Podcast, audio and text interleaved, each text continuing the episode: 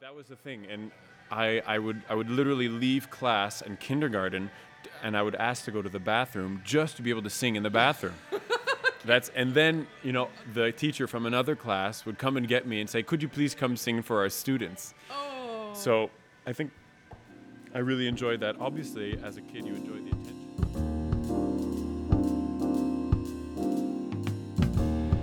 Welcome, bienvenue. My name is Elise Lavallée, and I am your host at the Silence Between a Winnipeg Symphony Orchestra podcast. Uh, the season has, has been under its way for about four weeks now, and uh, we are here today at the Nonsuch Brewery after a long day of rehearsal, I have to admit. and um we are going to discuss with a fantastic guest for this uh, weekend's concerts um, a singer, baritone singer, uh, directly from out east. And uh, I welcome you here, Philippe Sly. Thank you so much.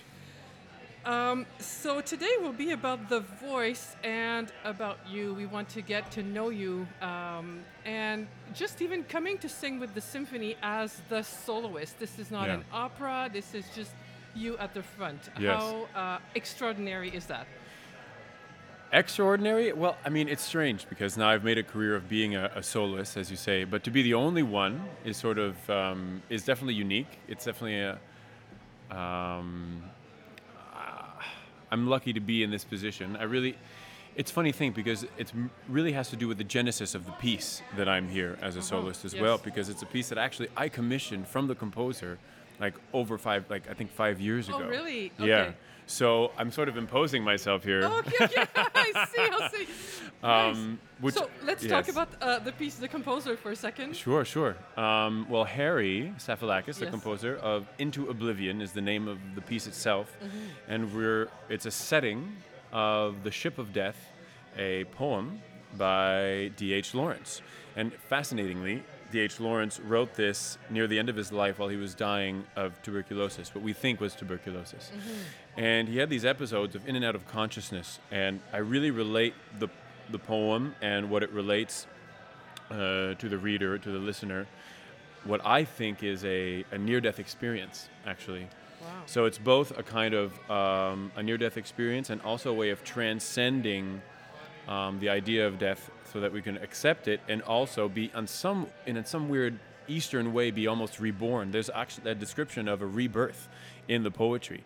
So it really takes on a, a heavy topic, but it has a really interesting climax that is hopeful and um, brings together, integrates Western and Eastern traditions, uh, spiritual traditions. And you are so young to be going into this kind of quest. Well, I mean, as a singer, we're sort of masochistic and we really enjoy death. I think so much of what I sing about as a bass baritone is death.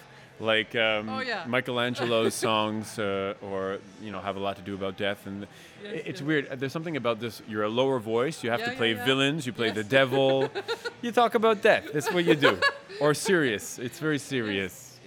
And I'm very comfortable with that because I feel that the more we come close to death, the more that we can actually integrate what is um, bothersome or dark about our personality or about life in general, allows us not to be controlled by it, but to Uh-huh. actually uh, make use of it.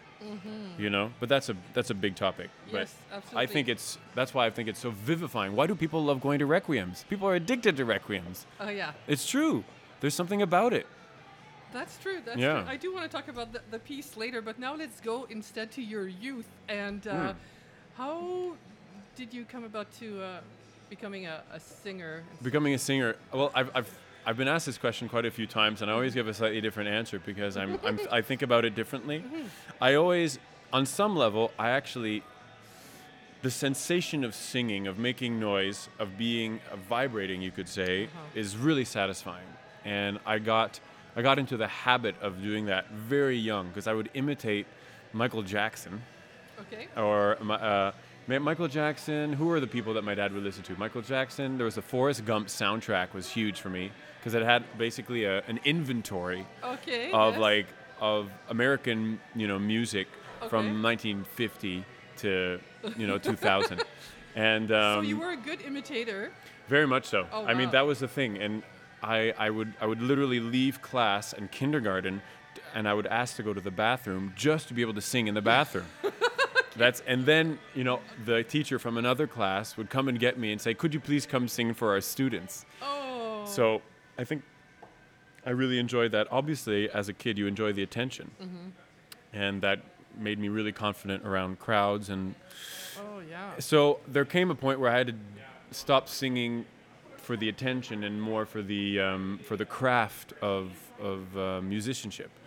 And as an opera singer, what's really interesting, like I, I think I really was interested in going into this vein of classical music because I really was interested in the rigor of, of Okay, the yes, music yes. while simultaneously being able um, to use a medium, which is the voice, which is Yeah. so close, so um, vulnerable and immediately close to people. There's a Mm-hmm. vulnerability there. There's no distance between me and the instrument. Mm-hmm. Um, so, yeah. Yes, and I, I was actually going to ask about that too because as a soloist or even in an opera, there's so much going on that Mm-hmm. you feel a little bit sometimes like you lack freedom. Well, it depends on the the work. Uh, if it's an opera recital concert, um, in opera, there's a there's a freedom to being playing a character. I love playing something that's other than me and inhabiting it because it's it, it's weird. The, the further the character is from how I am, the fa- the more facile I feel within within it Oh, really? um, which is why once again, I, you know, playing devils and evil people, you know, it's great. Um, but the thing is about about recitals, or even now this concert that we're Yeah. doing here, which is a poem. On some level, I am declaiming the poetry, and I'm I'm not pretending to be the character. Like I know that I'm declaiming it, okay. and I also have to imbue my interpretation of what the poetry means. So I know that I'm on stage being me. I'm not on stage being a character. So there's a qualitative difference between opera and concert that I think you have to really acknowledge and be aware of. Does that Um, feel more vulnerable? Yeah, very much so. Okay. Um, but there's something heroic about that. Uh, the people see because people start um, in a recital. It's just you, or a concert like this. It's Yeah. just me for half an hour, for example, in this piece. So people have time to, to transcend the first level of just okay, he's this person. That they can I can invite them into this process, which is my own, and they eventually are consumed with my world. When I'm a character in an opera and I sing five minutes here, two minutes here, I come out here. There, I don't have that kind of intimacy yes. that I have in this particular context. So just watching me achieve the task at hand has a certain drama Uh-huh. because it's contiguous, um, and that's really satisfying. And I find that I, I, I know I'd, I've, I mentioned heroism before. I just mean it's it's sort of like it's a huge effort, you know, to just be there, be yourself, and stick with it Yes, for half an hour. Yes, yes. You know, completely vulnerable. Yes, absolutely. And um, I guess I'm a little addicted to it, but it's a little masochistic too, you know. Uh-huh. Uh, you said something that I do envy. You said uh, your instrument is you, so there's nothing in between. Mm-hmm. And, you know, I'm a violist, but Yeah. in some ways I attempt to be a singer Yes. with my instrument, but I have an instrument and a bow and the strings and all sorts of things in between. Yes. And I attempt to sing Through, it. that. Yes. Um, singing sometimes can appear like it's easy Mm-hmm. because we don't see your fingers moving or No, no, totally. it seems spontaneous. That's what's so strange about it. Um, and most of the work that you do as a singer is to regain that initial, um, that intuitive aspect of singing that is actually innate in everybody. If you watch a baby cry, it doesn't lose its voice. Mm-hmm. It knows innately how to make a noise, and it, it can do it all night, and it won't be a mm-hmm. problem. Mm-hmm. I know it's a strange example, but all to say that I think all of us innately, as humans, have a capacity to sing and are, are, are related to that in a really deep emotional way.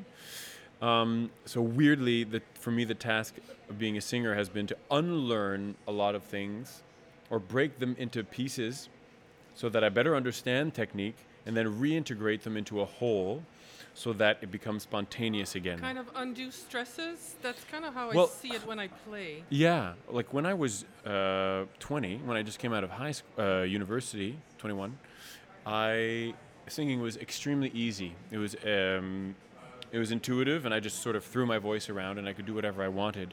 And as my body evolved, as as a male singer does, and as you take on the stresses of life, you you have to actually find a way of being hyper aware of what's going on, what used to go on instinctively. So in the last five years, I went through a process of breaking down my singing and rebuilding it again, so that I could find what I had lost for a while, which was this unified instinct, desire to communicate. But you must sing better also? Well, this is the thing. You Better is it. so strange because I, you know, I listen. I used to feel this way because every recording that I did, I knew that oh, I could do it better, Okay. and I was like, ah, I would do it completely different now. But if I listen to recordings that are old enough, I realize, wow, there was something that I was attending to then, that is pure and that is that is honest to the moment that I couldn't do now, and that it has its identity, and I can't do better. I can do differently, but that moment, I was really. It was still complete at that time. The gesture was still complete. Okay. But if, if you make me listen to something I sang yesterday, I do I want to shoot myself. so, So, yeah. But more specifically about, so I, I took uh, voice lessons when I was studying at McGill. I think I had eight lessons and I never sang yet. I Yes. was just trying to make sounds vibrate through Yeah, my head. research. okay. That's good. And uh, I mean, it was so complicated. Uh, Uh-huh. I thought. Can you tell us a little bit about? I saw you also in this afternoon in the rehearsal. You were kind of like making movements with your jaw, Yes. right, to open up well, something. so or? all the pathologies that come with singing Mm-hmm. are related to mismanaged energy. Uh, say that again. so a pathology, all the problems that you can occur, that can We- occur as a singer, oui, oui. have to do with mismanaged energy. Okay. Um, because to sing, there requires a certain amount of energy, Yep. but there also is required a certain amount of relaxation. Yes. so that you can allow the voice Yes, to sing yes. and not force it. However, the body needs to be completely awake and ready to, um, to, in a way, the diaphragm squeezes air up through your through your vocal cord. Like, do you know what I mean? So you have to Yeah. be taut Yeah. and ready yeah. down here Yeah. while completely relaxed up here. So it's a very zen sort of work that you have to do to be able to accommodate both of these states, which is So, do you think about that physically? well, so there, you have to use analogies and, and images and Okay. um, or what are you imaging? so like one thing that my my now deceased voice teacher used to say was you have to have a cool head but a warm heart. You know, so that you can you can be attending to your work because you're a craftsman as a singer, not get lost in the emotion because you're doing you're doing work. You, if, you, if you get lost in the beauty of the thing, you're a spectator. You're no longer the thing that's creating. Um, while so you have to keep your heart warm but your head cool. So not get enraptured. It's all about finding this really fine balance. Um, so I, as you said, I was. So you saw me touching my jaw Yes, and being yes, aware of my jaw, yes. and I have a tendency either to um, hold some tension there. So I make a point of uh, moving it side to side to relax it, so that I know that okay, I'm aware of here. Uh, sorry, I'm, I'm pointing to my diaphragm, Mm-hmm. and and aware of my imagination. So my headspace here. Mm-hmm. And if we go into something like in, in Hinduism, you talk about chakras. You know Mhm, the yeah, chakras? yeah, yeah. So different energy centers in the body. Um, and what's interesting is for me, I find to allow the voice to sing and spin correctly, I need to be aware of my third eye, yes. which is the, I think, sixth chakra. Not the Yeah. crown chakra, which is above, Sixth, but the yeah, third eye, right, which is here. Yeah. Um, and that allows me to integrate all the lower chakras into my singing.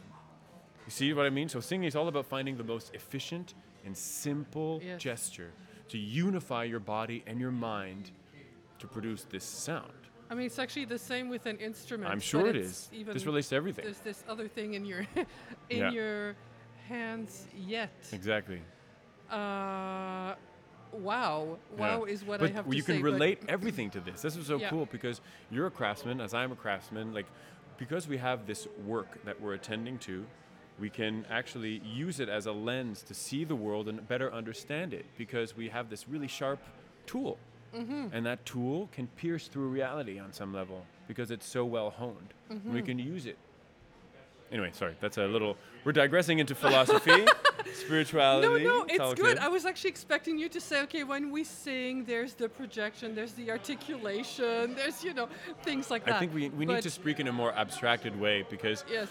it's clear I'm using my words. I'm using Yes. there's articul- there's there's pitch, there's everything. But if your if your mind is powerful enough, Mm-hmm. if your if your gesture, your your imagination is powerful enough, Mm-hmm. it will unify your body to respond to the right stimulus. Mm-hmm. That's what you want to respond to the right stimulus, to be ready and open and go. Mm-hmm. That's what you want. You want to be instinct instinctive.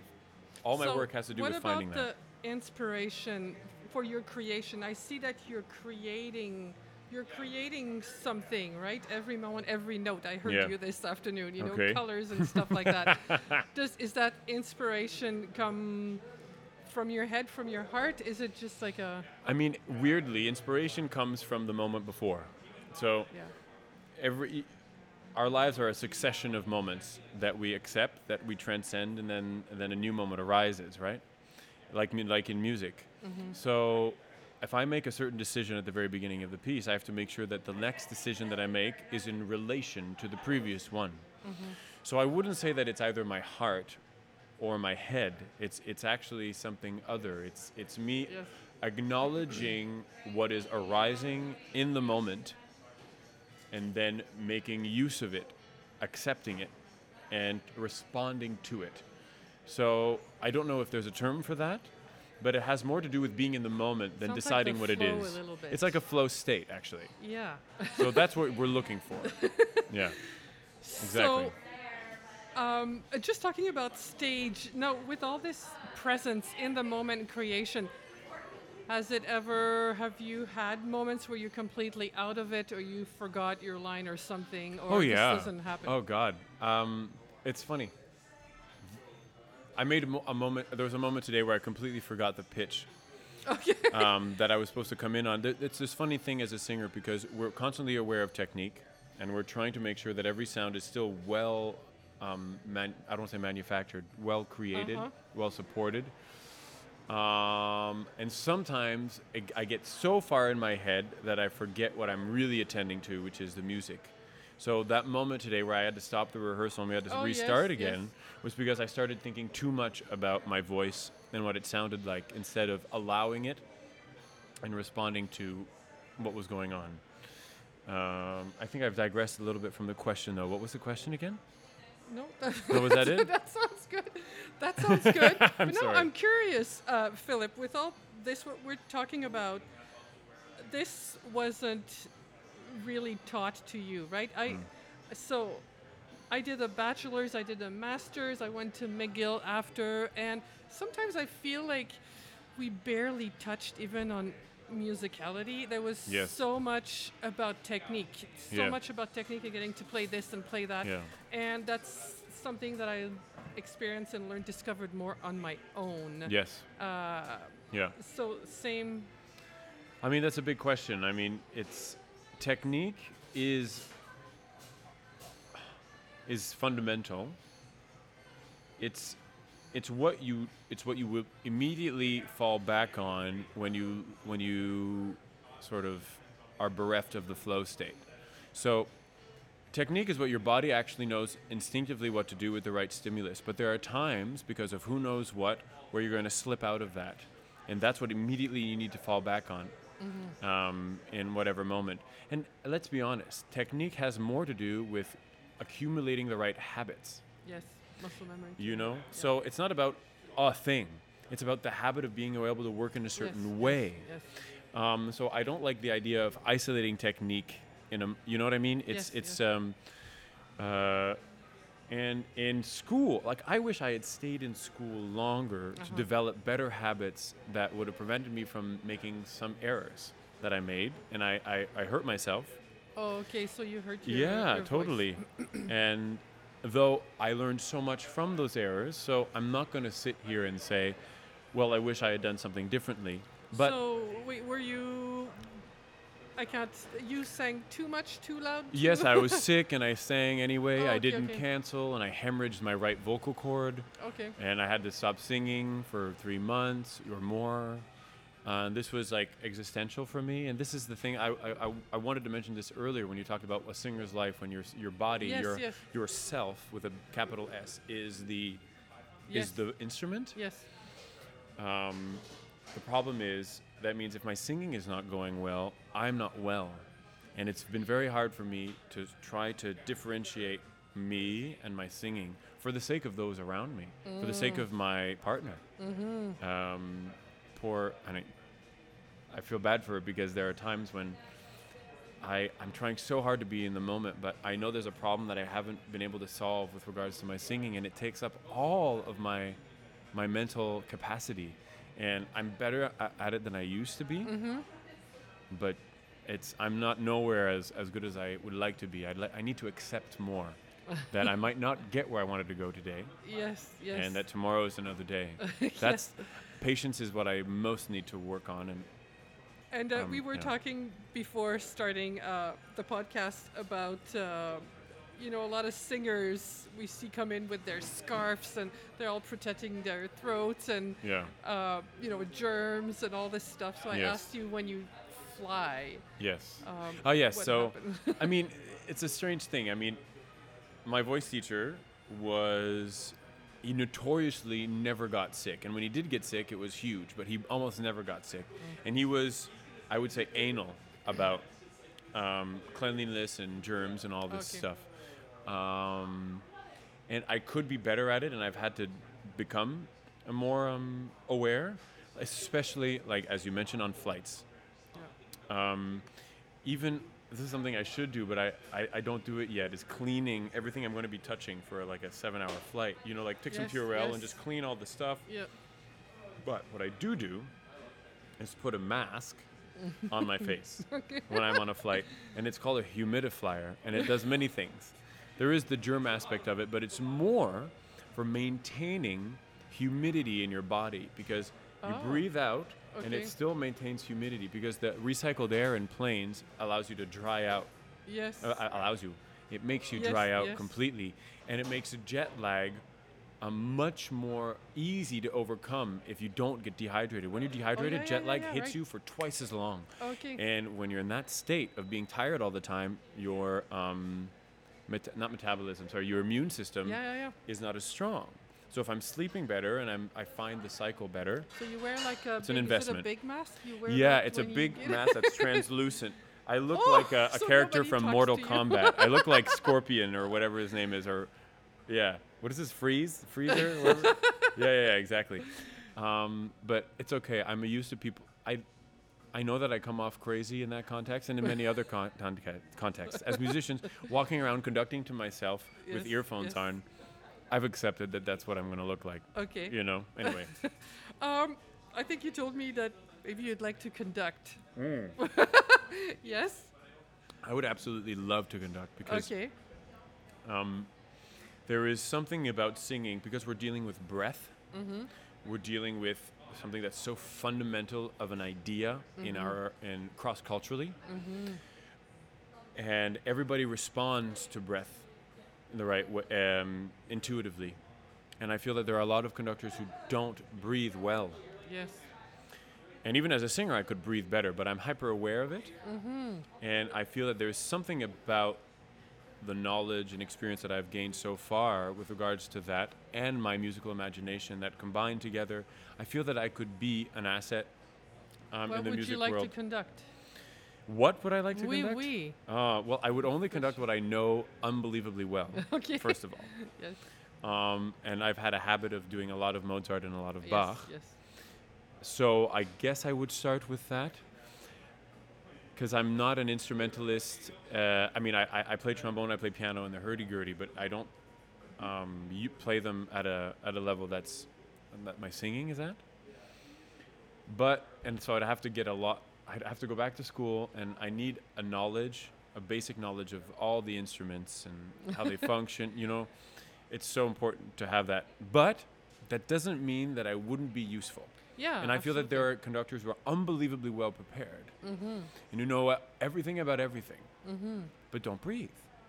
That don't that don't have that can't transcend that level to encompass everything else. Mm-hmm. There has to be a way that you can you can bypass the limits of a certain kind of knowledge to bring about everything because nobody can know everything about everything that's not Yeah. the point the point is Yeah. having a way of acting Yeah. in the world that brings people together in a unified fashion when people are united and have a common goal it's unbelievable the sound the orchestra can make i'll give you an example so bernard labadie okay Oui, i did a messiah with him Yes.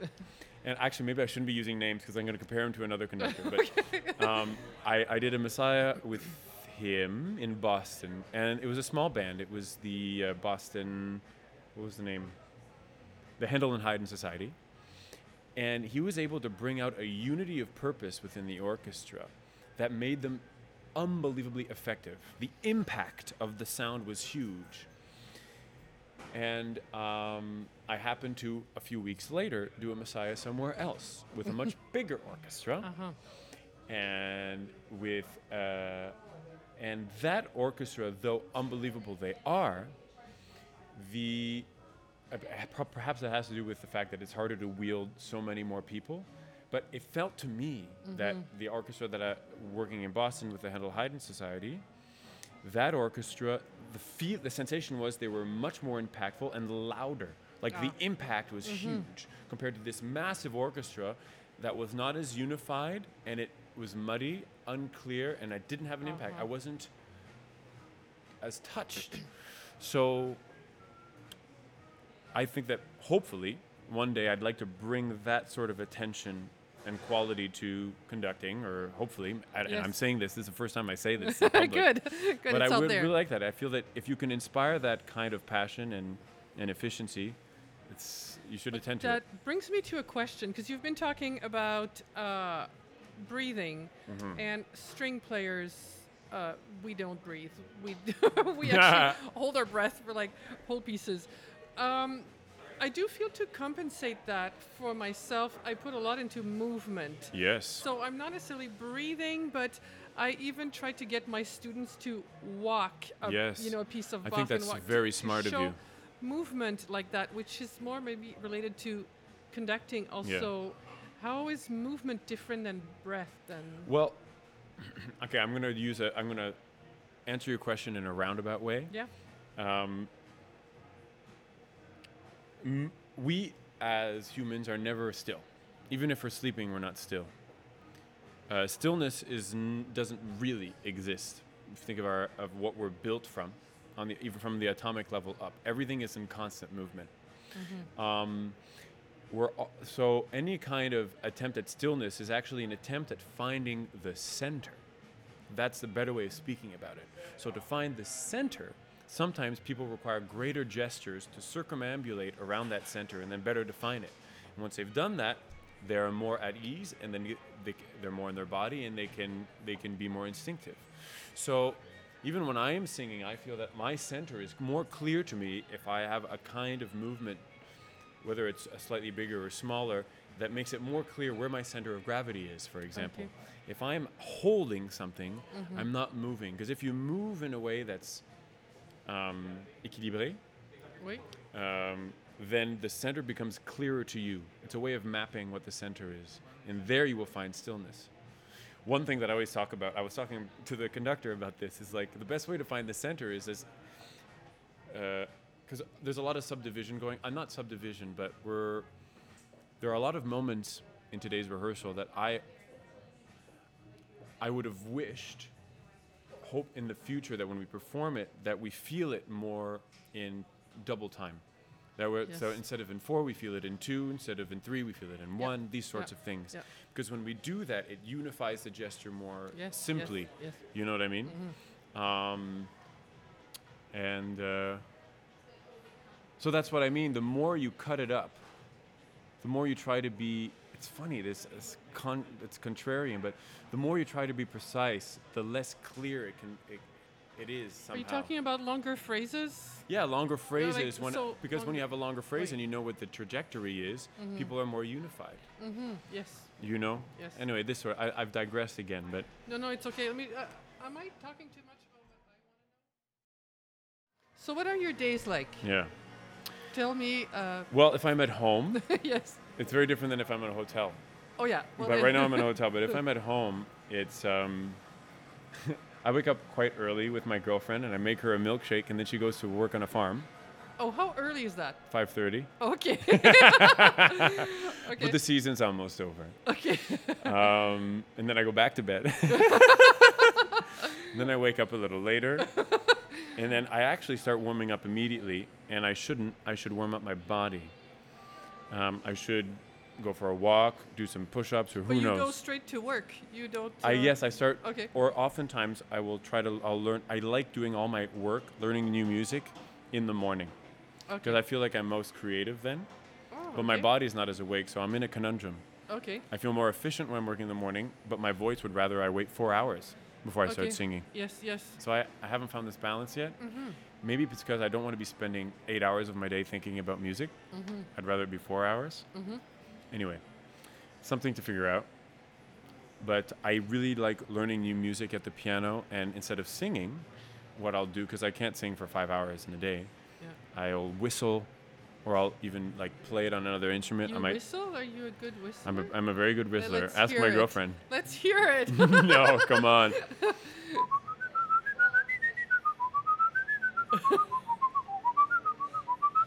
anyway, wow. I'm, yeah, there you go. Yes, a little Bach for you. Um, but I haven't found I, I haven't found this balance yet. I really need to. and then after these, so four hours of work, what happens for the rest of the day? Um, then I will go either I go swimming in the afternoon or I go climbing at a gym, like a climbing gym, or I don't. It depends because right now I'm teaching at McGill, so oh, yes. Yes. now I'm teaching in the morning and then I have to rehearse in the afternoon. That's completely changed my schedule. Um, but I'm realizing now, which is something I didn't have to do originally.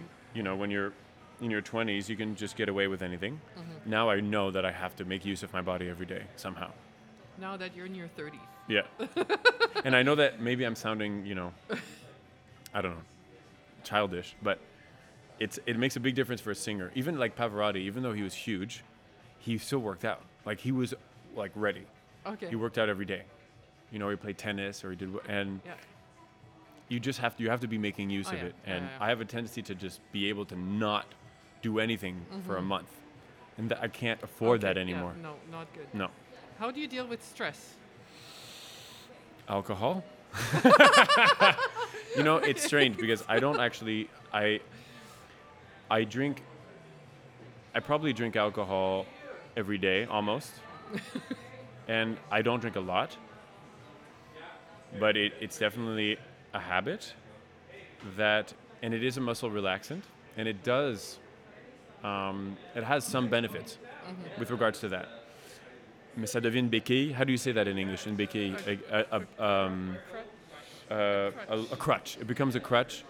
I've, I've seen a lot of singers who are who make use of it too much, you know, or other things. Like we all have our our demons, but I don't But think it's reached that level. Before stage. Well, there, there we go. So I, I would never ever drink before going on Yeah, yeah, stage. yeah. Um, this is only a post show thing I'm talking about. Like Bernstein would have a whiskey and a cigarette waiting for him backstage, Oh yeah. and they, that he would take a drag and take a shot between the first and the second bow. Really? Yeah, okay. yeah.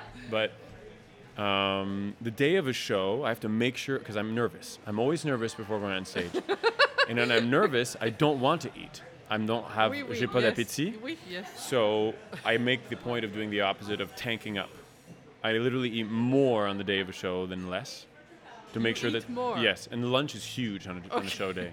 You don't feel like eating, but I, you. but I force myself to Okay, eat. okay, I force okay. feed myself. Okay.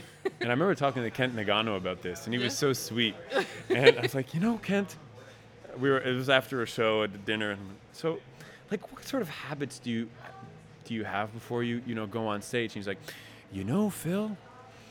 I used to think I needed to be pure and I had to be completely free and open and, and empty, you know, like Zen. He would he said this like this, and so I wouldn't need anything. And then I later realized that I needed to do the opposite, and now I just tank up. okay. Yeah. So, um, because halfway through an opera, you Oh, feel yeah. it if you Well, didn't, that's the thing, you yeah. know. But You- then how do you deal with? Okay, you eat a lot, and then what happens? and I try to I try to be in a state of absorption instead of production. So like I'll watch a movie. Oh, okay, okay. You see what I mean? I'll eat. I literally am a couch potato. but I make sure I move my body. So I'll go up for a hike. Do you eat healthy stuff or? Oh, very much so. And I'm a, I love cooking. Okay. Like I'm, yes, I eat very healthily. Do you are you vegan or something or? Oh no, not at all. okay. but you can be healthy and not be a vegan. Oh yes, absolutely. I was just I mean, that's a whole other topic. okay. So you eat a lot, then you watch TV. I might watch TV and I'll go for like when I was in Lyon, I would walk up. There's this beautiful mountain In Lyon. in Lyon, Yeah, okay, and. I would, I would hike up the mountain in town. If I'm in Paris, I walk. Okay. No, no, that's like so. I'm in. Yeah. Yeah. I mean, I'm not tr- attending to it. I'm not doing anything You're mental. Contemplating. Or Yeah. Something. Okay. in Paris, I would walk to the Opera House, which was an hour. That was my. In Winnipeg, you're gonna walk over to St. Boniface and back. well, I did to- actually. Okay. Yeah, I could do that. I mean, walking to the hall probably won't be enough. I'll have to find something else. But I've been going to the gym here, and that's been nice. Oh, okay. Oh, Yeah. Good. And then your pre-concert. Are you superstitious? What are your pre-stage uh, oh yeah, habits? I'm always afraid of warming up too much. oh yeah. Okay. know? That's legit. uh, getting in my head and I know that I'm nervous and my body is not being it's not as it's not what it's used to. So I try not to get too paranoid about what my voice is sounding like. But I want to make sure my body's awake.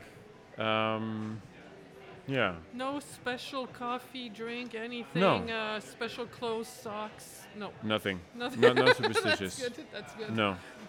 I, I take full responsibility. Ah, that's great. Yeah.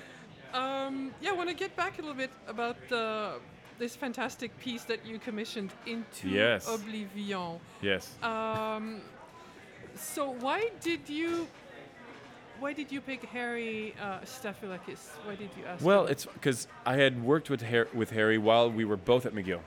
oh, okay. and he had already written uh, a song cycle for baritone, and it was h- too high for me.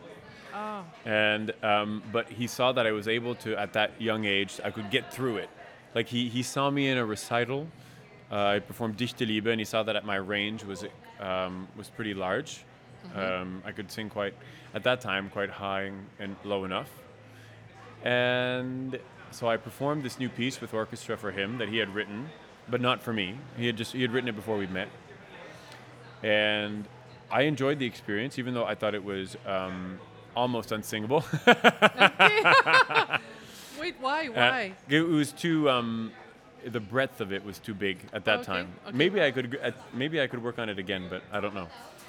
And I don't know how it came about. I'm actually not sure how it came about, but we were talking about some other kind of collaboration. I, I told him that I'd love to commission a piece from him, and he mentioned this poem, the into the uh, sorry, the ship of death by D.H. Lawrence, and I read the poem, and it, it's unbelievable. It's an unbelievable poem. So, I I read it, and I completely agreed, and I said, "Go for it." Funny though, he sends me his first draft of the piece, and he's a composer, right? I'm just the guy commissioning the piece. I'm not, I'm not the guy who's really who's working on this. Mm-hmm. And I thought the piece was amazing, and it was for piano. It was not for orchestra then. It was for piano only. Okay. And I disagreed with Harry about the ending. Ooh. And instead of just letting it go, I actually felt like I had to tell him. I was supposed to perform it in Banff as a part of a recital. Yeah. And I told Harry, with this ending, I don't think I'm capable of performing it. And it had to do with the, the nature of the setting of the poetry, because I completely disagreed with the attitude that he had towards the ending of the poem. Oh, okay. And I thought that, like, I knew he's the composer, and I was being really not obtuse. What's the word? It was a big deal for me to like stick to my guns and say, "Look, I'm," because I was paying him for this piece. It's a commission. Mm-hmm. And I asked, I, I told him, "Look, I'm, I'm here's the money in, in the sense that you know I'm paying you for this piece. Thank you so much. Blah blah blah blah blah. But as it is now, I won't perform it until you change the ending." so that was a I, I was amazed at myself for doing that because I'm not the composer here, you know, and I completely yes. respect his process, but I knew that he could do something better, Yes. and he did. He ah. wrote another ending, Okay. and but we never ended up performing with piano because the window where I could perform it passed because Oh. he had to write the new ending, okay. and a few months ago when we met to work on this piece, just he and I, he told me, you know, Phil, you were right. The new ending is better. You know, like thank you. And I was so happy. I was like, ah, oh, because I felt really bad about that. I felt like I was being an asshole, but I had to stick to my guts, be Yes, disagreeable, and sticking to the truth panned out. And I'm really happy about that. And sometimes in this business, it's hard to say your truth. You know, we're trying to everybody. You know, we want people to like Yes. like us. Yes. We want to be rehired. you know. Yes. So anyway, this worked out, and I'm really excited to share that with the public here in a couple days. Okay, so thank you so much, uh, Philippe, for talking with us today. Um, It was my pleasure Yes. seeing you in the orchestra. Now here at the bar. yes. So we were at the Nonsuch Brewery. Uh, my name is Elise Lavallée again, and this is The Silence Between. Bedtime Studios production. One man, one destiny. dum dum dum.